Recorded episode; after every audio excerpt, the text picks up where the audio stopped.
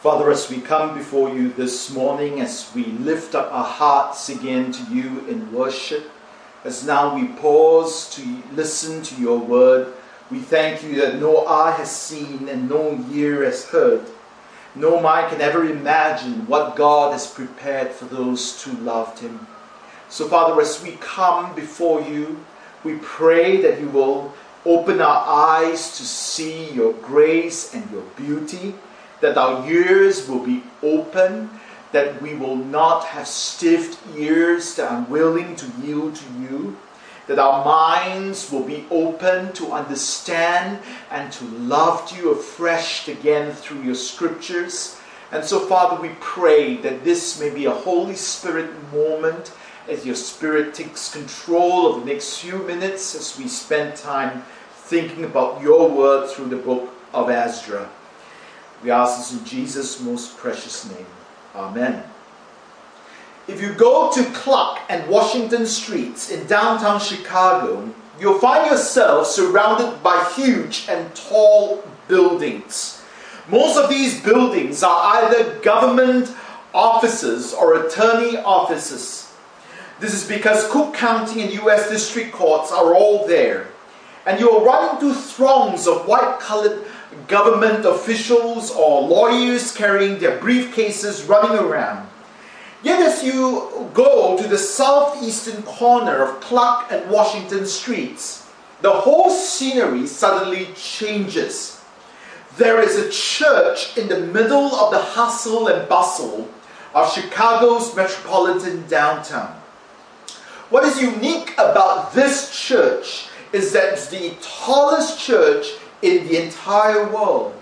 The Chicago Temple buildings, in fact, 173 meters tall or 568 foot tall, and it isn't your typical church. 23 stories of the building are dedicated to religious and office use. The building itself houses three sanctuaries. Sanctuary 1 is located at its ground floor, which is the biggest sanctuary in the building. It can seat up to a thousand people. Sanctuary 2 is on its first level, known as the Dixon Chapel.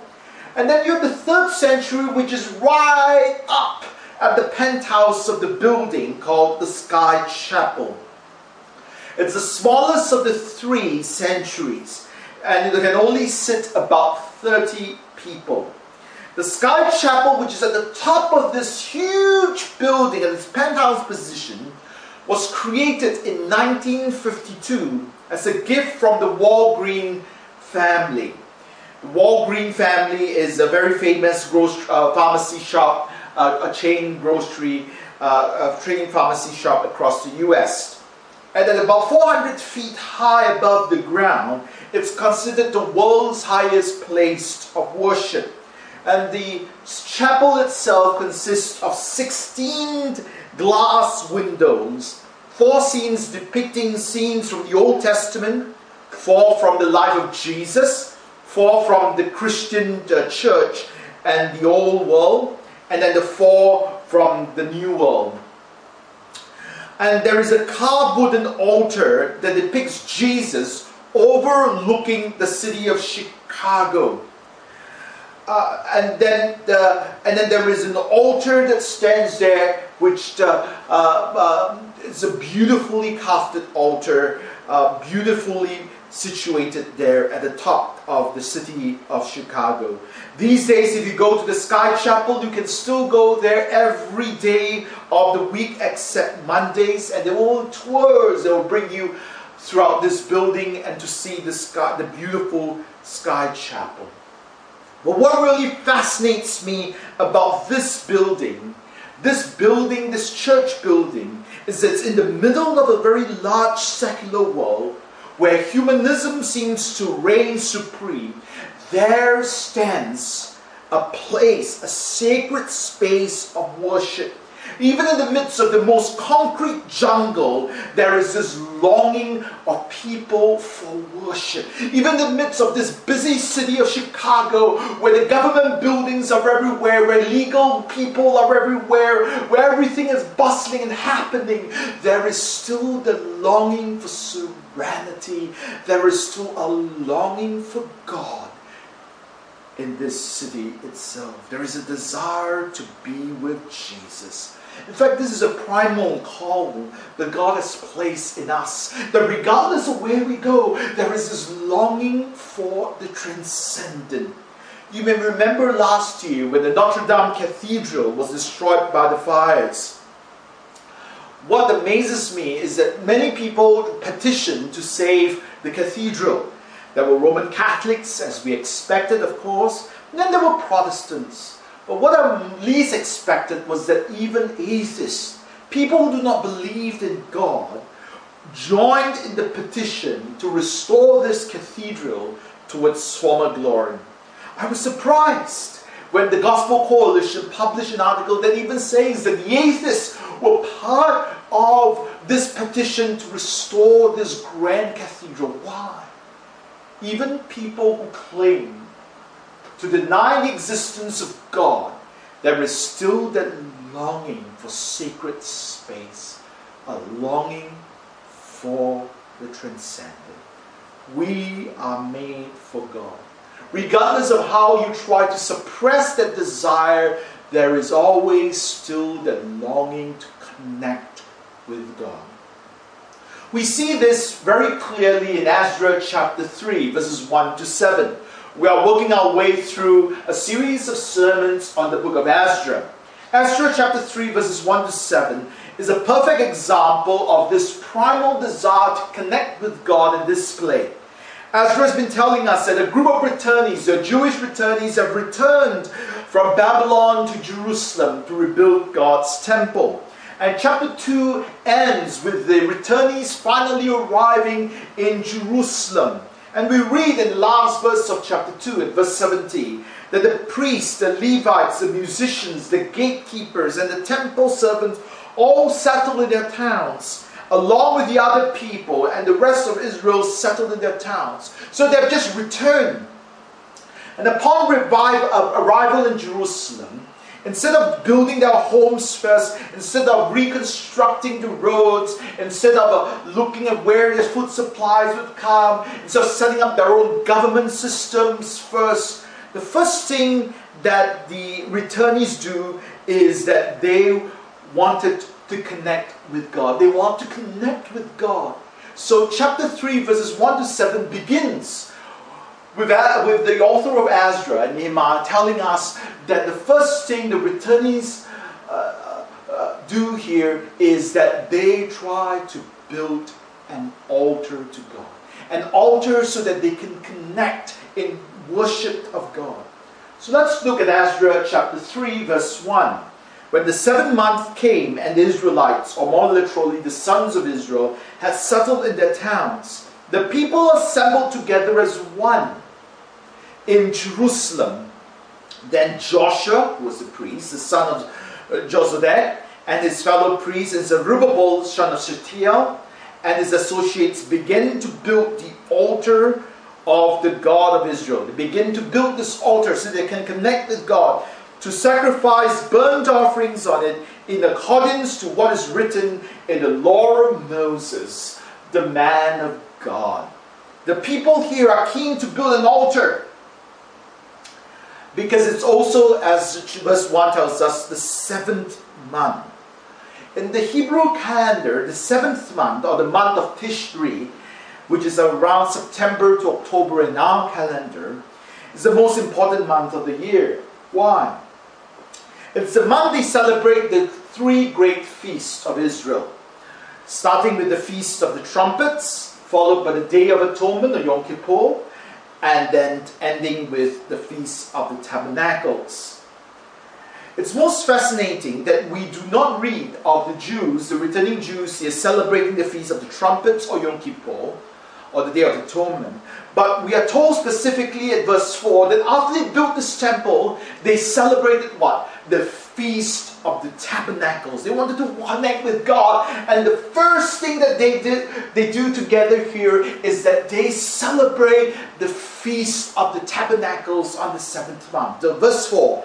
Then in accordance with what is written, they celebrated the festival of the tabernacles with the required number of burnt offerings prescribed for each day.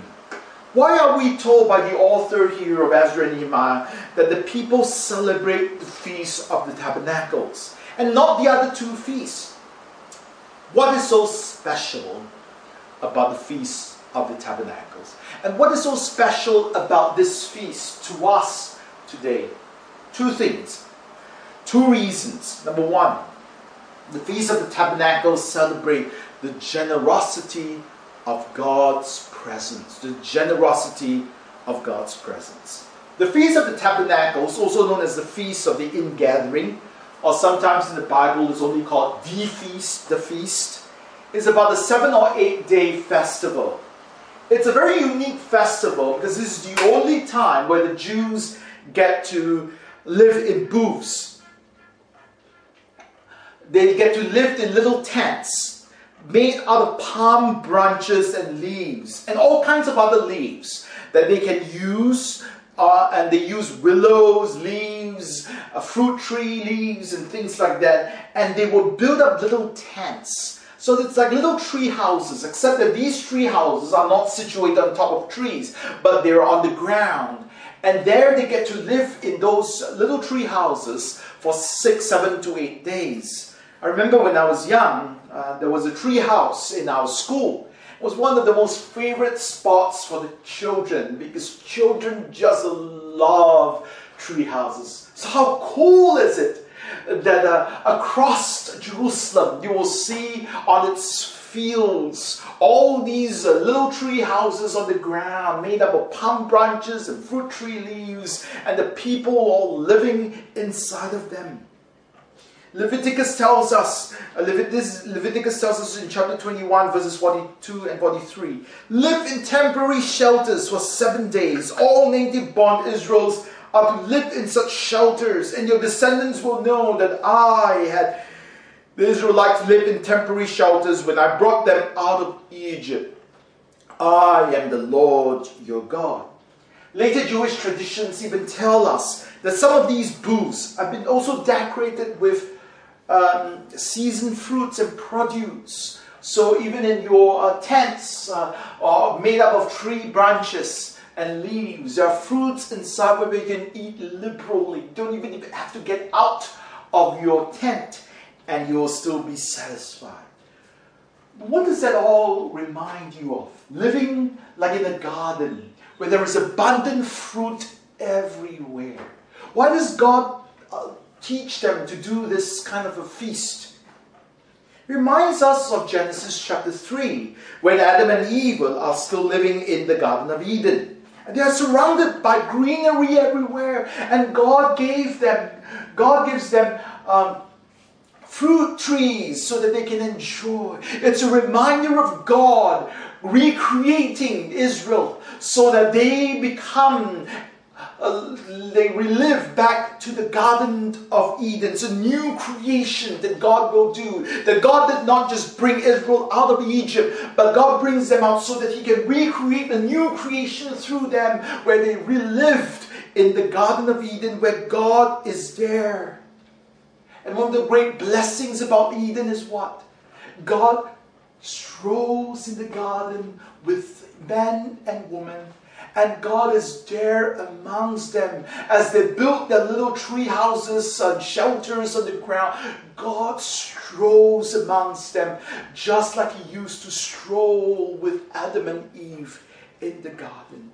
So, why is it that the returning Jews in the book of Ezra, the very first thing that they do is to celebrate the Feast of the Tabernacles?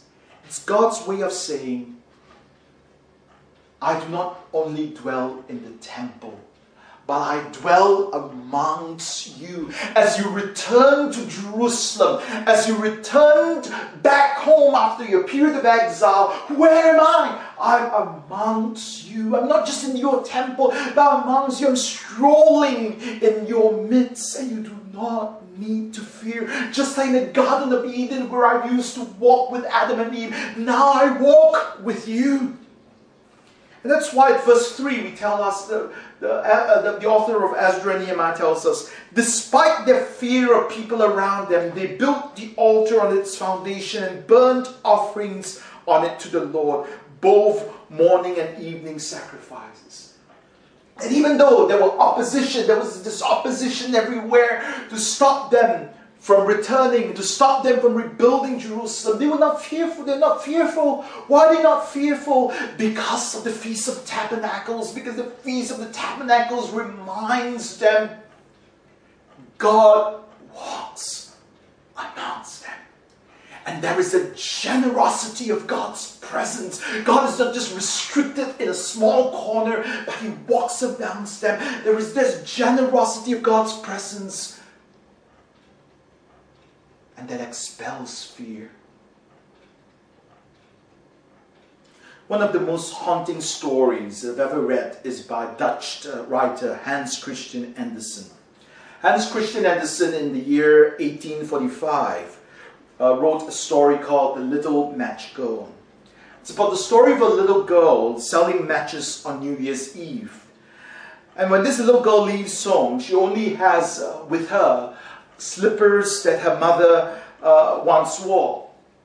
And because the slippers were far too big for her, she kept tripping. And as a result, they, they fell off, and one boy runs around and stole it from her. And it's a cold winter evening. She wants to go home, but she has to sell the matches she was supposed to sell. And uh, uh, she knows that if she returns without selling the matches, matches uh, matches, that her father will beat her. So she's cold with the snow falling all around her. She couches around the corner of her home.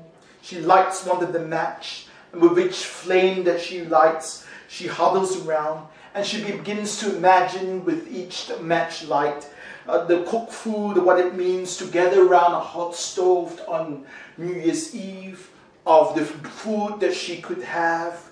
She begins to imagine and then the light goes off. She lights another match, and she now sees um, a goose, uh, roasted goose, goose on the stove. She imagines the family of warmth around her, and then the match goes off. The little girl matches the lights another match, and this time she imagines a Christmas tree at home. What what joy would be to celebrate and uh, Christmas and to be around family. And then the match goes off again. And then she lights another match. And this time she sees her grandmother beckoning and waving to her. And she tells her grandmother of her pain and her loneliness. And she tells grandma, Grandma, don't leave me. Take me with you. And just as uh, she says that, uh, her match uh, uh, was about to be extinguished. So she lights again so that grandma will not disappear. And then she lights another one so that grandma will still be there. She lights another one and she, and she keeps lighting up all her matches. The next morning, the people found finds this girl slumped across the house, uh, across the road. She was, she was already dead. She tried to keep herself awake through the night by lighting all her matches so that grandma will not disappear. But until the end, grandma disappeared and she froze to death. God's presence is not like the grandma in this story, that she only appears with each lighted match and then she disappears when the match is gone. God is with us all the time. He has begun the new work of new creation in us so that He walks amongst us in our midst, so that we can feel His presence and know that He is there with us. His presence is generous. He's not just restricted to some sacred space somewhere. He's not just restricted to certain people and groups of people. He's not like grandma of this little girl that only appears when the light, light the match is light and disappears when the fire is gone.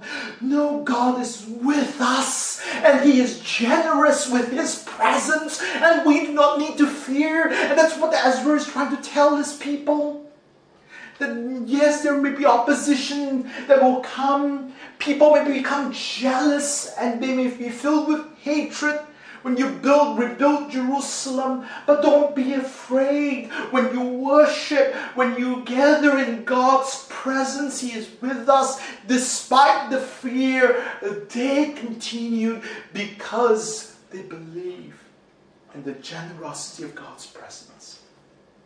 But the Feast of the Tabernacles not only reminds us of the generous, generosity of God's presence, so reminds us of the generosity of God's gifts. Generosity of God's gifts. In preparation of the Feast of the Tabernacles, the Jews had to tithe. That is, they have to save up 10% of their produce, of their income throughout the year. So they're required to bring to these uh, three great feasts every year 10% of their produce. So many of them will bring 10% of their cattle, land, vegetables, and so forth to God. If you live too far away from Jerusalem, the book of Deuteronomy tells us that you can exchange these produce for silver. And then you can bring the silver to Jerusalem, and there you must purchase um, all kinds of cattle, sheep, wine, fermented drink, in fact, anything you want, so that on the feasts of the tabernacles, you not only lived in these um, uh, huts, this, uh, these huts, but you also feast. It's a joyous feast. It's the party of all parties, whereby you have all kinds of food, you have, you have all kinds of meat, you have all kinds of wine, and you have a feast, you have a joyous feast, you indulge yourself in food, remembering that God is a generous God. And Deuteronomy chapter 14, verses 22 to 29 tells us that they all not only feast, but they also need to remember their Levites, their pastors. They also need to remember the foreigners and the fatherless, that to share with the priests, with them, with the foreigners, with the fatherless, their bread, their lamb, their wine. It was, it's always a big celebration, the party of all parties. Moreover, every day out of this eight days of the feast of the of tabernacles, animals have to be sacrificed. And the Bible in Numbers chapter 29, verses 30, 12 to 34, spells out uh, the numbers of animals to be sacrificed and the types of animals to be sacrificed. And uh, but if you add all the animals to be sacrificed up, throughout this entire feast of eight days, that to sacrifice 70 animals, 7 0. Is 70 significant? I think it is, because 70 in Genesis chapter 10 is the number of the nations. The Feast of the Tabernacles is not just a feast for the Jews to indulge themselves and to have fun, but it is also God's way of reaching out to the nations, to the foreigners, out there and saying that one day my presence will so overfill in power that there will be rejoicing. It's God's generosity towards the nations, that God's gift to the nation, that He is indeed the provider. So we read here in chapter 3, verse 7 of Ezra, that not only did the Jews, not only did the Jews celebrate this feast together, but they also obeyed what the scripture said. Because throughout this passage we always say we always hear the phrase as it is written as it is written being repeated. So what do they do? In chapter 3 verse 7 we read, Then they gave money to the masons and the carpenters, and they gave food and drink and olive oil to the people of Sidon and Tyre, so that they can bring cedar logs by sea from Lebanon to Joppa, as authorized by Cyrus, king of Persia. Not only do the Jews indulge themselves and celebrate, but the Bible tells us clearly that they even gave money to the masons and the carpenters, and they gave their food and drink, just like uh, they've been commanded in the book of Numbers, and olive oil to the foreigners in Sidon and Tyre. What does this have to say to us? Our God is indeed a generous God. When He draws us to worship, when He calls us out of our busy schedules, when He places this urge within us, this primal call within us, urging us to worship. And when we do come to worship, when we do bring our gifts to Him, when we do bring our tithes to Him, when we do bring all the things that are precious to Him, God takes it and multiplies it and distributes them even to the foreigners and the people who do not know Him. Because God is a God who is very generous in His gifts, not only in His presence, but in His gifts. That God wants to take care of even the foreigners and bring them into worship too. That's why he included the carpenters and the masons from the uh, from from foreign lands. That's why he includes the people from Tyre and uh, uh, from Sidon and Tyre, so that they can all be part of this building process of the temple of God. God is indeed a generous God. When you give to God your time in worship, when you give to God your gifts, your money to the pastors, to the fatherless, to the church, God never takes them for granted. In fact, you can never outgive God. He takes them, multiplies them, and blesses people with what we put on His altar in 2015, we lost one of the greatest preachers of all time. His name was Dr. Gardner C. Taylor. Dr. Taylor was a preacher in a class of his own.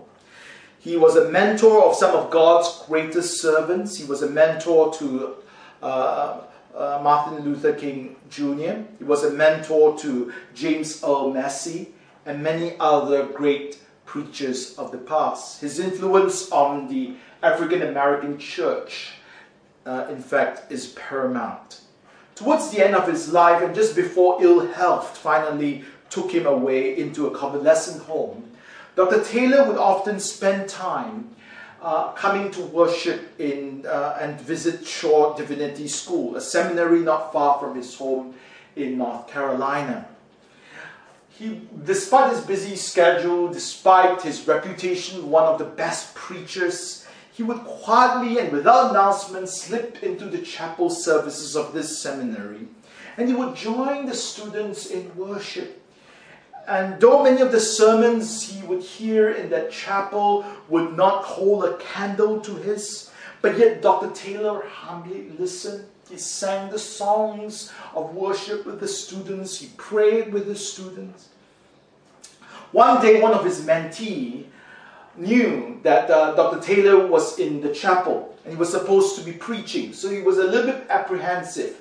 After the service, the mentee was slightly embarrassed and he kept apologizing to Dr. Taylor for his poorly prepared sermon.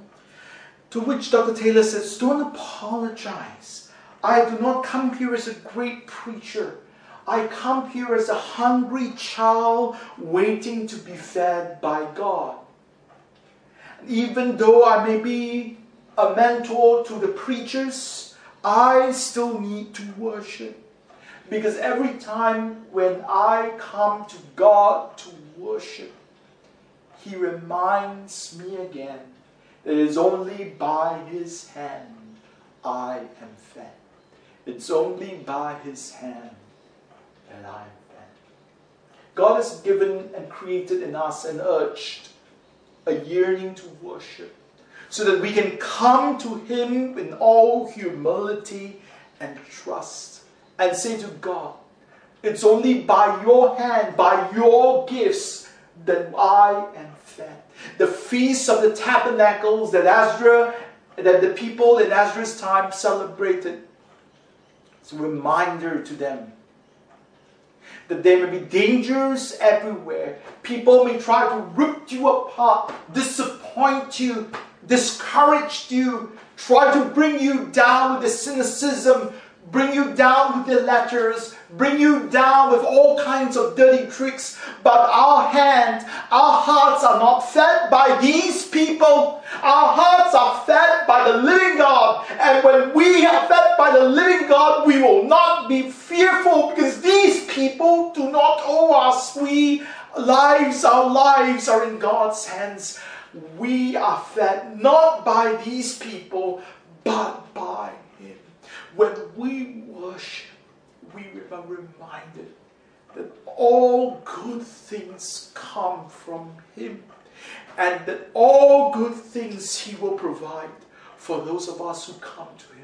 We may not be rich and prosperous, but we know that we'll be well taken care of. We may not be spared from persecution, hurts, and sickness, but we know that He is there. His presence is generous, that He will be with us, and His presence and His providence and His provision will be enough. Father, as we come before you, in this holy moment when the Spirit speaks so powerfully to us,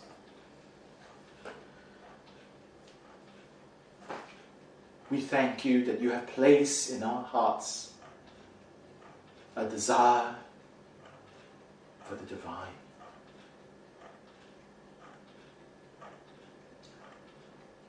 Because if you have not placed in our hearts a desire for you, we will go into the world and allow ourselves be fed by the things of this world that will ultimately rip us apart, that will ultimately disappoint us, that will ultimately lead us to death.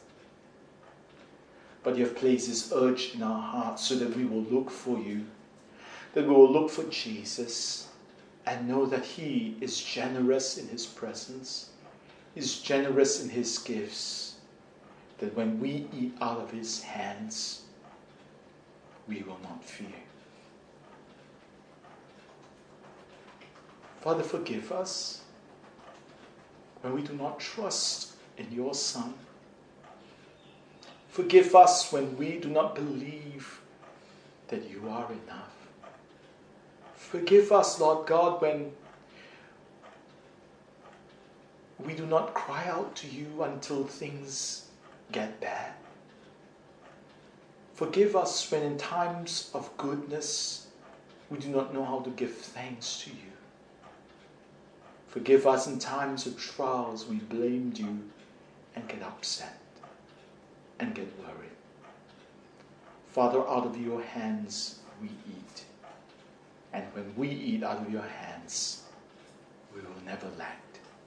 You are our shepherd, and we shall not be in.